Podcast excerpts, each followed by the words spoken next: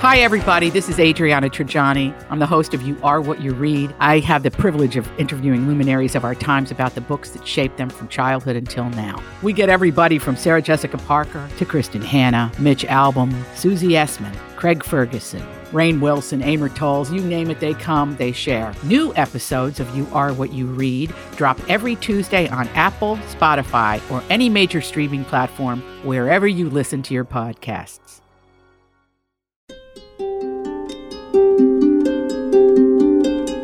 Welcome. It's U A P, episode fifty-one of the Unidentified Alien Podcast. I'm glad you're here with us to join myself right here, Stephen Diener, and Karen Curtis over there. How are you, Karen? I'm well. Thank you so much. Wonderful. We survived our fiftieth episode. Wow. How about that, huh? Yes. And now we're on the other side of fifty. I feel old. So here I've been are. on the other side of fifty for a while. But here we are, ready to go on the newest episode of U A P. So thanks again for joining us, because this time we are talking about... This is actually something that I've had written down as an idea for, I don't even know now, maybe three months. And it's it all kind of stemmed from a previous episode that we did where we talked about like undeniable mass sightings and things like that. Where, you know, because we had people say to us, oh, how come these abductions or sightings only take place in cornfields? And we were like, well, they don't. And here's some. Yeah, why don't they land in Times Square? Right. So, and then we were like, well, here's some stories, I, I hate to say proof, but here's some stories of, you know, examples of what you're looking for, because things have happened in New York and things have happened in, you know, in front of a lot of people. So it was after that one that we did maybe twenty episodes ago, I don't even know, where I thought, you know what? I wonder what kind of sightings there have been before the dawn of aviation. Because then it's hard to say, well, that just must have been, you know, an experimental airplane from the Air Force. Well, you can't say that no, if the airplanes didn't exist yet. Or a weather balloon. Right. So, you know, by the way, there won't be a lot of audio in this one because there weren't a lot of recording well, devices yeah. in the eighteen hundreds. So it's going to be a lot of us talking, which I hope you enjoy. Mm-hmm. But either way, it's, you know, they're very fascinating stories. So what we're looking at today is, what's that in the sky? Pre-aviation sightings and, you know, before the Wright brothers type thing, before nineteen oh three, something that you can't explain away as a military experiment. And of course, so we're not talking about ancient aliens. Mm-hmm. But we're talking about stuff, you know, more around the eighteen hundreds, U F O sightings in that era, which is, you know, again, hard to explain away. So we're going to get into all that today. Yeah, well, you know, back then we didn't have flight, but today we do. And in fact, NASA's Artemis one. Oh, wait, is this your factoid? It is. All right, here we go with the factoid. We'll launch August twenty-ninth from the Kennedy Space Center. I'm so looking forward to it's this. It's going to be huge in more one ways than one. It'll be the largest rocket launched from Florida in years. Yeah. And the NASA administrator, Bill Nelson, who's been to space. Yeah, former astronaut, right? Former senator, senator. Right? Yeah. Super excited. Historic launch pad thirty-nine B. It's no stranger to monster rockets. Saturn five was there. seven point six million pounds of thrust. Yeah. This baby's going to be eight point eight. Ooh. He's excited about that thrust, isn't he? Thrust. I love that, though. I mean, I'm with it. Look, we're space geeks. I mean, just, just like Bill Nelson is. So I'm so excited for that Artemis mission, to think that, you know, we're going to be going back to the moon. And, I mean, that hasn't happened, well, since the seventies, yeah. since, since the last Apollo mission. And so the uh, Artemis program is going to put humans back on the moon within the decade, Stephen. Yes. Not on this first one that's going to launch on right. the twenty-ninth, but to know that it's the start of that mission, the start of that journey to get us back to the moon, is is so exciting. Plus, it's a huge rocket, so it's going to be fun to watch. Yeah, I'd love to be able to feel that thrust. Oh, my. So, if you have been listening to the show, you may not anymore after that, but I hope you can tell that one thing that we always try to do is approach each story with with an open mind, you know, to all the details that we bring to you. We'd like to have for you to have an open mind, and we keep an open mind as well. I also like to think that we've been able to present the details in such a way that it lets you make up your own mind. That's what we always preach, right? We we, we preach that we're not preachy and that we let you make up your own mind from the details that we give you. Yes. But another thing that we try to do is to take a detective-like approach and look at a scenario that seemingly defies explanation. We do that sometimes. We connect the dots with different stories that we've talked about. And that right there is exactly what we're going to do today when we look at these stories of U F O sightings that predate the Wright brothers, you know, the first flight of an airplane, I guess, you know, in nineteen oh three. I just want to set the stage quickly here for technology yes, in the eighteen hundreds? Please. In eighteen hundred, the first battery was created. Wow. Okay. eighteen thirty, the first sewing machine. How about that? eighteen thirty-five, photography, a wrench, and a propeller, along with a mechanical calculator. Good year. Yeah. Strong year there Strong for inventions. eighteen thirty-six, Samuel Colt invents the revolver, so you got a gun. Wow. Morse code in eighteen thirty-eight. In nineteen forty-two, you got the elevator. Hmm. Then a biggie in nineteen forty-six, anesthesia. Thank oh, wow. God. Thank God for that. eighteen eighty, Thomas Edison patents electric lamp. Right. eighteen ninety-one, Nikola Tesla invents his namesake coil. Mm-hmm. And then the Hoover Dam was built in nineteen thirty-five. There you go. So that's just a little for, for perspective. We've come a long way, baby. We have. Some of these things you're going to hear about, it's kind of hard to explain when you're talking about, you know, what was invented in, in what time frame there, like you were saying, Karen.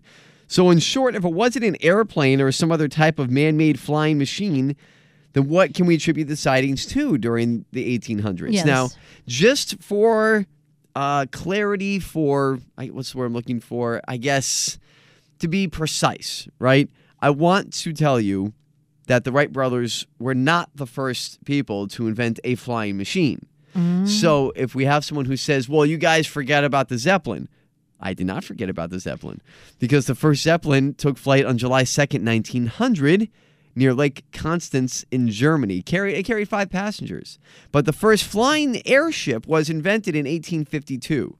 So I did want to say that. Now, again, who invented are, it? The Germans? I uh, Actually, the French. The French. So that was the first successful airship. It was constructed by Henri Giffard in France in eighteen fifty-two. Oui. My way. I know. You're a French major, so you know. It was three hundred fifty pounds, and it had a steam engine, steam engine oh. capable of developing three horsepower, which was enough to burn one large propeller at one hundred ten revolutions per minute. So keep that in mind when you hear these stories, because you're going to think to yourself, I'm telling you right now, well, that couldn't have been... that flying machine that they saw, it doesn't match. So I just want to let you know what was available, man-made during that time frame, and that's what it was. That's pretty much what it was. A flying machine that had three horsepower. Our first sighting, Karen, takes us all the way back to the turn of the nineteenth century, when a letter was sent to then Vice President Thomas Jefferson in the year eighteen hundred. That said, I'm going to read the letter to you. This okay. was sent to Jefferson and kept in public domain. It's still in public domain, but it was part of the what was called the American Philosophical Society. It's dated June thirtieth, eighteen hundred. It was from a man named William Dunbarton. He was actually an investigator of natural phenomena, and he was in the southeastern states, you know, like Louisiana, Mississippi area. Um, so it was that's actually what you had a phenomena. Investigator that long ago. I love it. Right? Yes. So this was his letter that was passed along to Thomas Jefferson, again, in the year eighteen hundred. So here's how it reads. A phenomenon was seen to pass Baton Rouge on the night of the fifth of April, eighteen hundred, of which the following is the best description I've been able to obtain. It was first seen in the south, in the southwest, and moved so rapidly... Okay, so there's your first clue, uh-huh. right? Doesn't sound like that three-horsepower... No. air uh, flying machine that was invented in France. It moved so rapidly and passing over the heads of the spectators as to disappear in the northeast hmm. in about a quarter of a minute. So fifteen-minute flight, right? No, fifteen seconds, I'm sorry. Quarter of a minute. It appeared to be the size of a large house. It was Dorothy. Oh, my. seventy or eighty feet long. It looked to be about two hundred yards above the surface of the earth. Not that high. No. two hundred yards is nothing. And he called it wholly luminous. Not huh. not wholly, but like the entire thing. Entirely like Entirely luminous. Right, entirely luminous. But not emitting sparks. Huh. Of a color resembling the sun near the horizon in a cold, frosty evening. Don't you love the way they used to write oh these things? Oh, my goodness. Which may be called a crimson red. Okay. That's how they described it. When passing right over the heads of its, of the spectators, the light on the surface of the earth was little short of the effect of sunbeams. Though at the same time... looking another way, the stars were visible, which appears to be a confirmation of the opinion formed of its moderate elevation. So he's kind I of, see. he has an observation of right. basically how this thing was flying, the elevation of it, things like that. In passing, a considerable degree of heat was felt, hmm. but no electric sensation. Wait a minute. So like static electricity, yeah, okay. because they knew, you know, Benjamin Franklin and all that stuff. So it's the time period fits. Immediately after it disappeared in the northeast, a violent rushing noise was heard, as if the phenomenon was bearing down the forest before it. And in a few seconds, a tremendous crash was heard, similar to that of the largest piece of ordnance, causing a very sensible earthquake. So they felt, they heard this thing crash. They felt the reverberation of the crash as they were standing there watching it. This is his description of it. He goes on, I have been informed that search has been made in the place where the burning body fell, not like a body of right. a human, but, you know, the body of a craft or whatever it was, and that a considerable portion of the surface of the earth was found broken up, and every vegetable body burned or greatly scorched. I have not yet received answers to a number of queries I've sent on, which may perhaps bring to light more particulars. So that's the le- the letter that he sent wow. to Jefferson in public domain, and was kept, you know, in there in the American Philosophical Society. So I guess the question is... It sounds like aliens have made advancements, too. Yeah, yeah right. Maybe they're not crashing as much as they used to in eighteen hundred. But was it a U F O? Was it an asteroid, a meteor, whatever? Or was it something else entirely? What I guess... Well, it was hot. It was hot. So I guess the question, the biggest question is, what are we to make of this? Is this one of the earliest recorded U F O sightings in America? I think if it was a meteor the size of a house, it would have done more damage. That's a good point. Right. Yeah. So if you're talking about, if you're going with the eyewitness account of seventy to eighty so feet. fast. My, I mean... It can't have been. William Dunbarton wouldn't be alive to no. write this account to Thomas Jefferson. No. I mean, that that's a huge meteor at that point. I yeah. mean, it would make a giant crater, yeah. a crater probably that we'd still be visiting today sure. in, in Baton Rouge. So I don't... I don't know what to make of that. No. Right? I mean, they feel the heat of it. It's flying low, two hundred yards overhead. And it emits like this red light. So, you, I mean, with those things, you kind of last for fifteen seconds. So with those details, you think, all right, this is some type of meteor or whatever. But... No, it's not going fast enough, yeah. The biggest thing it's is... it's not high, from coming from high to low. Right. Was it going like across? He's straight. Yeah, straight across. So, and I think the biggest, the best point that you make, Karen, the biggest thing to keep in mind is the size of it. It's too big. Right. They would be dead. Yeah. I mean, eighty feet. That's that's huge. That is a big meteor. So, I think we might be talking about one of the first recorded sightings in American history. Of a U F O. Yeah. Yeah. That was given to Thomas Jefferson when he was vice president of, of the United States. But you know what is interesting? It says that the ground was broken up and that the mm-hmm. vegetables were burned. I'm wondering if this thing went subterranean. Maybe. You know, because they didn't find the craft. They didn't find wreckage. Right. Right. I mean, we talked a lot about U S Os, right. unidentified submerged objects or submersible objects last week. Now, this didn't crash into the water, but it's something maybe they went underground. It's it's it's hey, it's a fair it's question to ask. Right. Yeah. It's as good a question as any other. Makes you wonder. Yeah. But now this next one is kind of strange because it is it's kind of hard to make heads or tails of it. But we're going to do our best to explain it because this sighting comes from a report dating back to eighteen sixty, okay? It's July thirteenth, eighteen sixty to be exact. And what was described as a pale blue light engulfed the city of Wilmington, Delaware. I'm going to stop there for a second because it reminds me, and if you've listened to the show, maybe you, you've only heard a few episodes or whatever it might be, and that's totally fine. But we had an episode... I want to say, gosh, I don't know, maybe somewhere a couple of months ago where we talked about the grisly abduction of a um, an Army sergeant. And we one of the stories that we spoke about was during the Korean War. And if you remember, during that, yes, these soldiers who described their alien encounter, up close, alien encounter, basically a fight they got into with a U F O. Right, yes. And they mentioned a pale blue light. Yes, they did. And this happened in the Korean War, so you're talking ninety years later, right, in the nineteen fifties. Some of these sync up with, you know, other accounts. Details. Yeah. You were talking about the same type of pale blue light that was described in eighteen sixty, okay, in Delaware, to Korea. Right. In, on in, a mountain. In the nineteen fifties, on yeah. a mountain. Just something to keep in mind. And if you don't know what we're talking about, you could always go back and yeah. search for those episodes. Again, I forget the exact name of it. It's the grisly abduction of Sergeant... Somebody oh. off the top of my head. It's actually one of our more downloaded episodes, more listened to episodes. It's a wild, there's a couple of really incredible stories in there.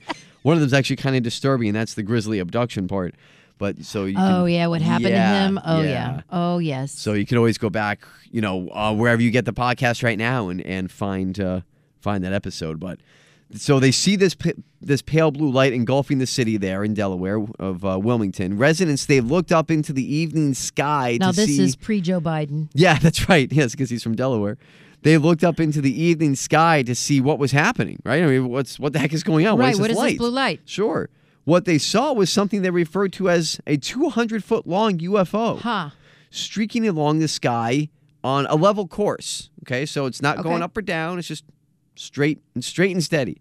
Trailing behind it, though, oh boy, was one in in one hundred foot intervals. Cruised three very what were described as very red and glowing balls. Okay, so you got the blue light, mm-hmm. which is really large, two hundred feet long, and then you've got three balls. Three, yeah, very red, glowing, which we've heard of before. If you if you remember some of the stories. We haven't gotten too much in detail of like the Foo Fighters, not the music group, but Dave Grohl, but the Foo Fighters that were referred to as that during World War Two is what the American pilots called these U F Os they were seeing. Normally they were red or orange glowing orbs. Yeah, when they were in the sky, they were fighting. Yeah, they saw these orbs. And they would be, you know, kind of chasing the airplanes and messing up all their instruments. So... Pretty interesting detail there. Yes, yeah, it is. This is eighteen sixty. Right. You know, eighty years before World War Two. So they, they're seeing these glowing red balls, right? Now, a fourth, this is where it kind of gets a little weird. This fourth thing abruptly joined the other three after shooting out from the rear of the main oh, object. Okay, so it's producing okay? them. I got it. Now, this was giving off sparkles, as it's described, okay. after the manner of a rocket. So th- I guess... You know, yeah, but what are they, they don't have rockets, right? So how do they? Yeah, oh no, this they did. The rockets red glare. Ro- rockets Hello. red glare, exactly. So not rockets like we're thinking, but rockets yeah. as in you know weapons. Right. The lead object turned toward the southeast and passed over the Delaware River, and then headed straight east until lost from view. This incident, which was reported in the, in the Wilmington Tribune at the, at the time, lasted one minute. That's a long time. It is. A minute is a long time when you really think about it. But it's interesting to note a couple of details there at the end. It headed straight east until lost from view, but was originally, it turned toward the southeast. So this thing wasn't going straight. So this wasn't like a meteor coming down, a shooting star. It was maneuvering. Right, exactly. So what the heck was this? Huh. And you got these things coming out of it. Because again... There's details within both of these stories where you can say, well, this might have been some type of shooting star or even a comet or an asteroid of some sort, meteor, whatever you want to call it. You know, the blue light, the red light, things shooting out from the tail. But when you have a change of direction, yes, that's the part that gets me. There's or in the first story, mechanism. It's too big. And the other thing that sticks out is it's residents, plural. So there's multiple people. Multiple witnesses, that right. saw it. And it was reported in the newspaper right, at that time. Right. So, I mean... Again, it's just hard to explain away because you have to remember the time period. It's in the eighteen sixties, so it's not experimental aircraft. Okay, we talked about it. The only aircraft that was man-made at that point was the slow-moving airship that was invented by Henri Giffard okay, in, in France. Ooh la la! In eighteen fifty-two. So, yeah, I don't, I don't know, I don't know what the mind reels. It does. Yes. Again, maybe this is, you know, these are things that were being seen over American skies before we had flying machines of our own. And, so. you know, back then, they probably weren't shunned or right. It was canceled yeah. for reporting seeing these things. You weren't looked at as a crazy person. As a crazy person. They yeah. just, all these people said, hey, did you see what we saw in the sky last night? Yeah. And they probably talked about it at church. Well, which brings us to our next story, Karen. Oh, boy. This is... uh I love this, and for a couple of reasons, actually, because not only do we get not not I mean the detail is great. There's one in particular that I find highly intriguing that we're going to get to here, but also because I get to read what I think is a priceless piece of poetry that comes along with the story. Oh my God, you're going to read poetry? I am. Yes. Oh uh, no, excuse me. You're going to recite poetry? I recite it. Yes, that's right. But so this next one here moves us over to Nebraska. See, again, farmers in the field. Yeah, well, this one actually was. Moves us over to Nebraska. Um, and they actually came across, and this is the part that intrigued me, an elongated-shaped U F O. Aha. Uh-huh. We've heard that before, the right? The pill. The pill or the cigar shape. Cigar shape. Always a big one that we hear in sightings, in modern-day sightings. So they're describing that elongated-shaped U F O that we hear a lot about today. And this is back in the eighteen fifties and sixties when these sightings were taking place over Nebraska. But they also said it was a scaly, luminous serpent. That's so. How they described it. Yeah, because they, I guess they didn't know how else to to, to think of it. They huh. see this long, glowing thing in the sky. Right. Okay. So they call it a, a luminous, scaly serpent. And these sightings did take place between the eighteen fifties and sixties, where the settlers of Nebraska related some of the rather unnerving phenomena. Now, this is where I love it because there's someone who uh, they wrote they wrote it in a, I guess, a way of poetry to try to describe one thing that they saw in eighteen sixty-six. It wasn't a Nostradamus quatrain, was no, it? No, okay. no, no, no. So here's here's how they... Uh... It was a Rubaiyat by Omar Khayyam. Okay, maybe. All right, so I'm going to do my best here to try to channel eighteen sixties Nebraska settlers, all right? "'Twas on a dark night in sixty-six when we was layin' steel. We seen a flying engine without no wing or wheel. It came a-roaring in the sky with lights along the side and scales like a serpent's hide." Eat your heart out, Shakespeare. Oh, my gosh. That's what I have to say. But all kidding aside, I mean, the really strange part about this was that an almost identical sighting was reported in Chile in eighteen sixty-eight. Oh, uh, no way. And their sighting read, "On its body, elongated like a serpent, we could only see brilliant scales." Hmm. These same key words. Right. From Nebraska to Chile. And they said it clashed together with a metallic sound as the strange animal turned turned. its body in flight. And I said turned on purpose because mm. I wanted to point out, highlight the fact that it, this thing's moving in d- different directions. It's not a straight streak across the sky like you would expect from a meteor or, or whatever it might be. It's turning. This what? is, by the way, that wasn't a poem. It's a Nebraska folk ballad. Thank you. He yes. sang it. Yes, that's right. Well, I wasn't going to sing. Around so a campfire. No, you got to sing it now. No, no, no. That's why I refer to it as a poem, because... If it, I'm saying it's a ballad, then I'm going to sing it, and you do not want to hear me sing. I think they sang it in Blazing Saddles. Maybe. So, boy, it's just it's wild, though, isn't it? So they're seeing this cigar-shaped U F O, what we know now to be called the cigar-shaped U F O, you know, elongated, metallic. They see it in Chile in, in eighteen sixty-eight. They describe it the same way. Luminous, serpents, scaly. Like a, maybe heat tiles. Might be, right, yeah. right. You know, what are the scales that they're seeing? Right, maybe it's something with, like you said, heat tiles, something to, you know, absorb the heat from the atmosphere of the Earth as it enters, like we see now on modern day, you know, rockets and things like that. It's possible, you know, and they didn't know how else to describe it. And they're, so they're seeing in Nebraska what they're seeing in Chile and giving the same description in the eighteen sixties. Yes. How is that possible? Wow. Man. Again, before the, av- uh, the the birth of aviation. How did they chronicle it in Chile, though? Did they write it in Sanskrit they, or something? No, the they stone? had they had things to write in Chile in eighteen sixty-eight. Okay. okay, it's not like you know they weren't developed long enough. Well, at that I'm point. not not that. Okay, maybe they had newspapers. There you go. Maybe that's what it was. But it's still it's it's fascinating either way. No matter how they, you know, kept records of it, right? Right. I think it's great. They wrote songs about it. Yes, that's right. Folk ballads. Hey, they wrote about this stuff in the Bible. That's true. You know, they wrote about strange things with fire coming out of them in the sky all the time. Yeah. So something to consider. How is this happening? How are they all having the same descriptions? And what are they seeing? That's you make up your own mind on it. I mean, it's fascinating. That's that's one thing we know for sure. It's extremely fascinating. Lastly, let's go ahead and explore here, Karen, what is considered to be the first U F O wave of mass sightings. Now, we've heard before of, you know, wave of sightings. Famously, uh, one took place, I believe, in the forties or the fifties in Washington, D C You know, there's been a few in, in the late nineties. There was a wave of sightings culminating with the Phoenix Lights, which we've talked about. But this might be the first documented wave of U F O sightings that took place between eighteen ninety-six and eighteen ninety-seven. Now, you may remember from a previous episode, we spoke about what's considered to be the first reported U F O crash, crash site. It took place in Aurora, Texas in eighteen ninety-seven. Oh, that's right. Remember that one we talked about? They actually had a grave site. They had a funeral for the aliens. They did. We have photos of it up at our blog. That's right. And we had the children who were alive at that time told the story, you know, to newspapers in the fifties. They said, yeah, we remember our parents. They're at the funeral. They told us they buried these alien bodies. They all described them in the same way. Yep.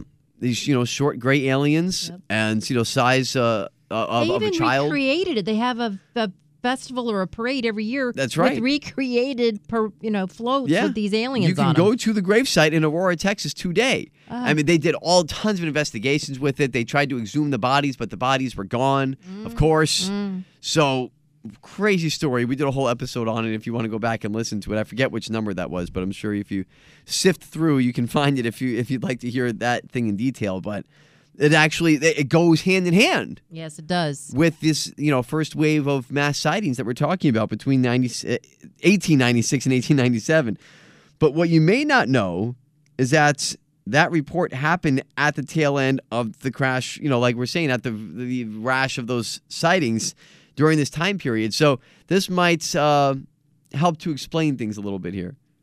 In eighteen ninety-six and seven, hundreds of Western American newspapers reported mass sightings of fantastic winged airships performing maneuvers years ahead of the technology of the time. In some cases, the airships landed, and their pilots talked to witnesses.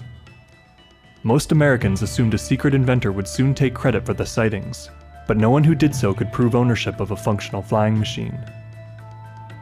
The mystery airships remain unidentified, constituting an early wave of U F Os before flying saucers, and almost before flight itself. Makes you wonder. I mean, wow. I think that pretty much encapsulates everything we've been talking about, is to really put into perspective what they were seeing, what they're describing, all these things that we just went over with you in this episode, and to consider that there's really no way of explaining what they were seeing, because they didn't have flying machines yet.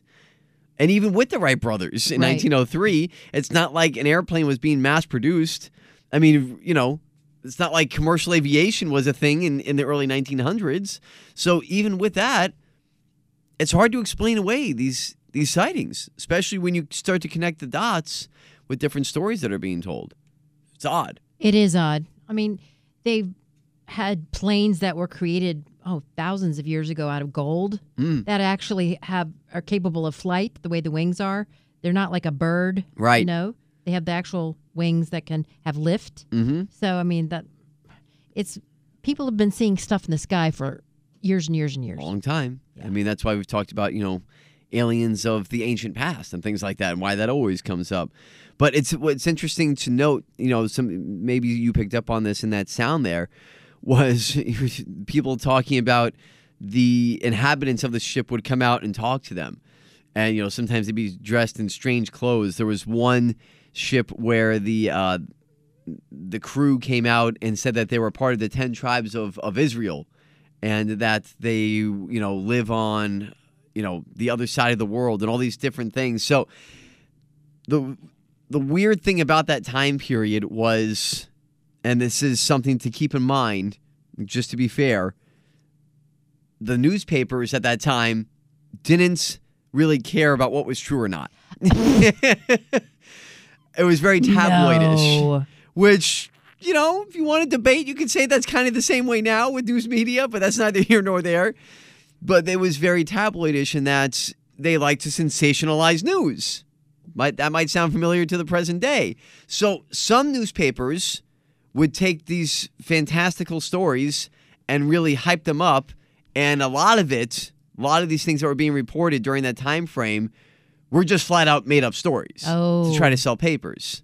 So that's why it's hard to decipher what was a real sighting and what was just basically fake news to try to sell newspapers during that time frame of eighteen ninety-six to eighteen ninety-seven. But you have to have the concept of something flying in the sky. Yes. And these and these sightings were taking... You know what I mean? You can't, and that's kind of like a difficult thing to make up, and they're all kind of much pretty much the same, unless you're just repeating the same story over and over. Well, and that's the thing, the, too. The, the same fake story. And some of these people were really seeing flying machines that they couldn't understand. They just... Now, the way that they were described, and this is why it's kind of hard to decipher which ones were true and which ones were kind of made up, they described them like a Zeppelin, like a flying airship, but it had wings. Some of them described them as, you know, a balloon type of uh, aircraft with four wings on it, like a dragonfly. So there's some things that were just like, some of the reports don't really hold water, but you have other ones that people were seen, like Aurora, Texas, where the ship crashed and they had alien bodies that they had a funeral for that are very hard to explain. And there were a few that remain to this day unexplained during that time period of eighteen ninety-six and eighteen ninety-seven.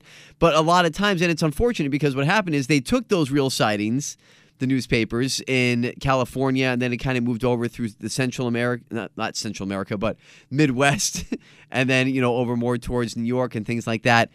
They took these real sightings to basically say, oh, now we're going to create our own sightings to sell newspapers. So that's why it's kind of hard to say, well, this one was a real sighting, this right. one was made up to, you know, kind of hype it up. Yeah, well, that happens. But that was the time period, you know, and that's why...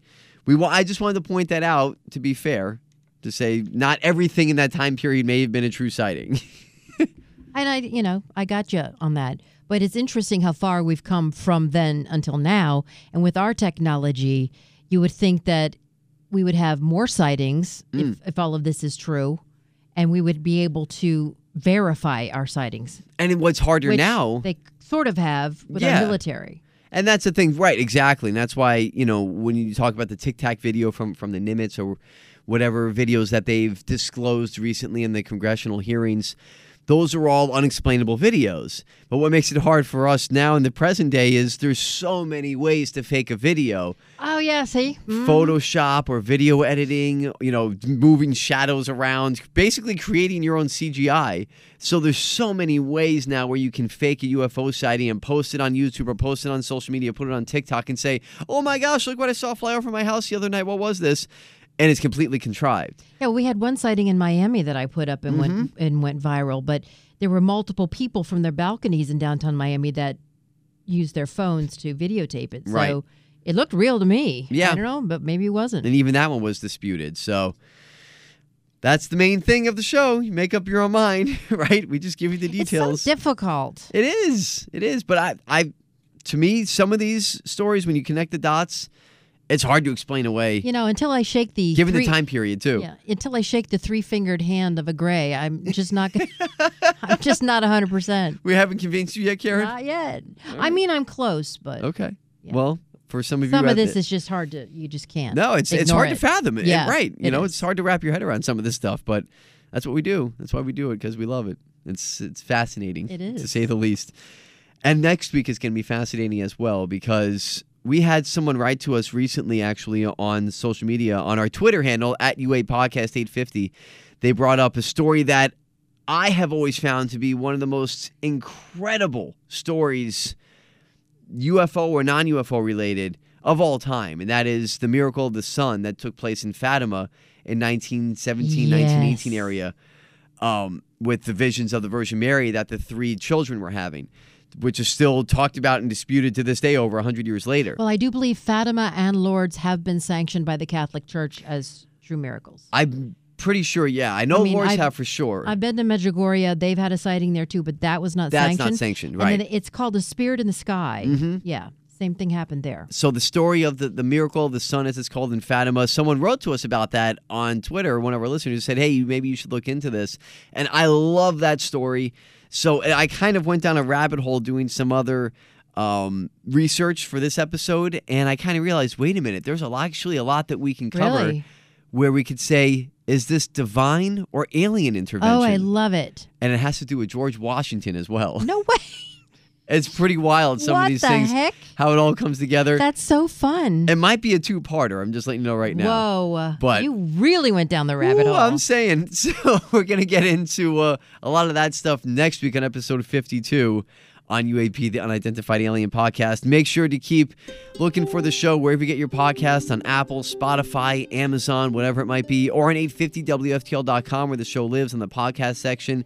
You can always look us up there as well.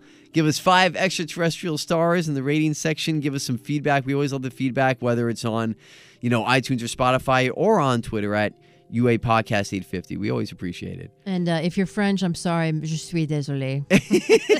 See, Karen knows a little bit of oh, French. How do you like that? So until next time, there's Karen Curtis right there. Stephen Diener right here. Thanks again for everything, for consuming the show the way that you have. It's been wonderful. It's huge. So we hope that you continue to enjoy it and make it even bigger. Take us interstellar. Please, yes. So until next time, Enjoy, and we'll talk to you again on episode fifty-two of U A P.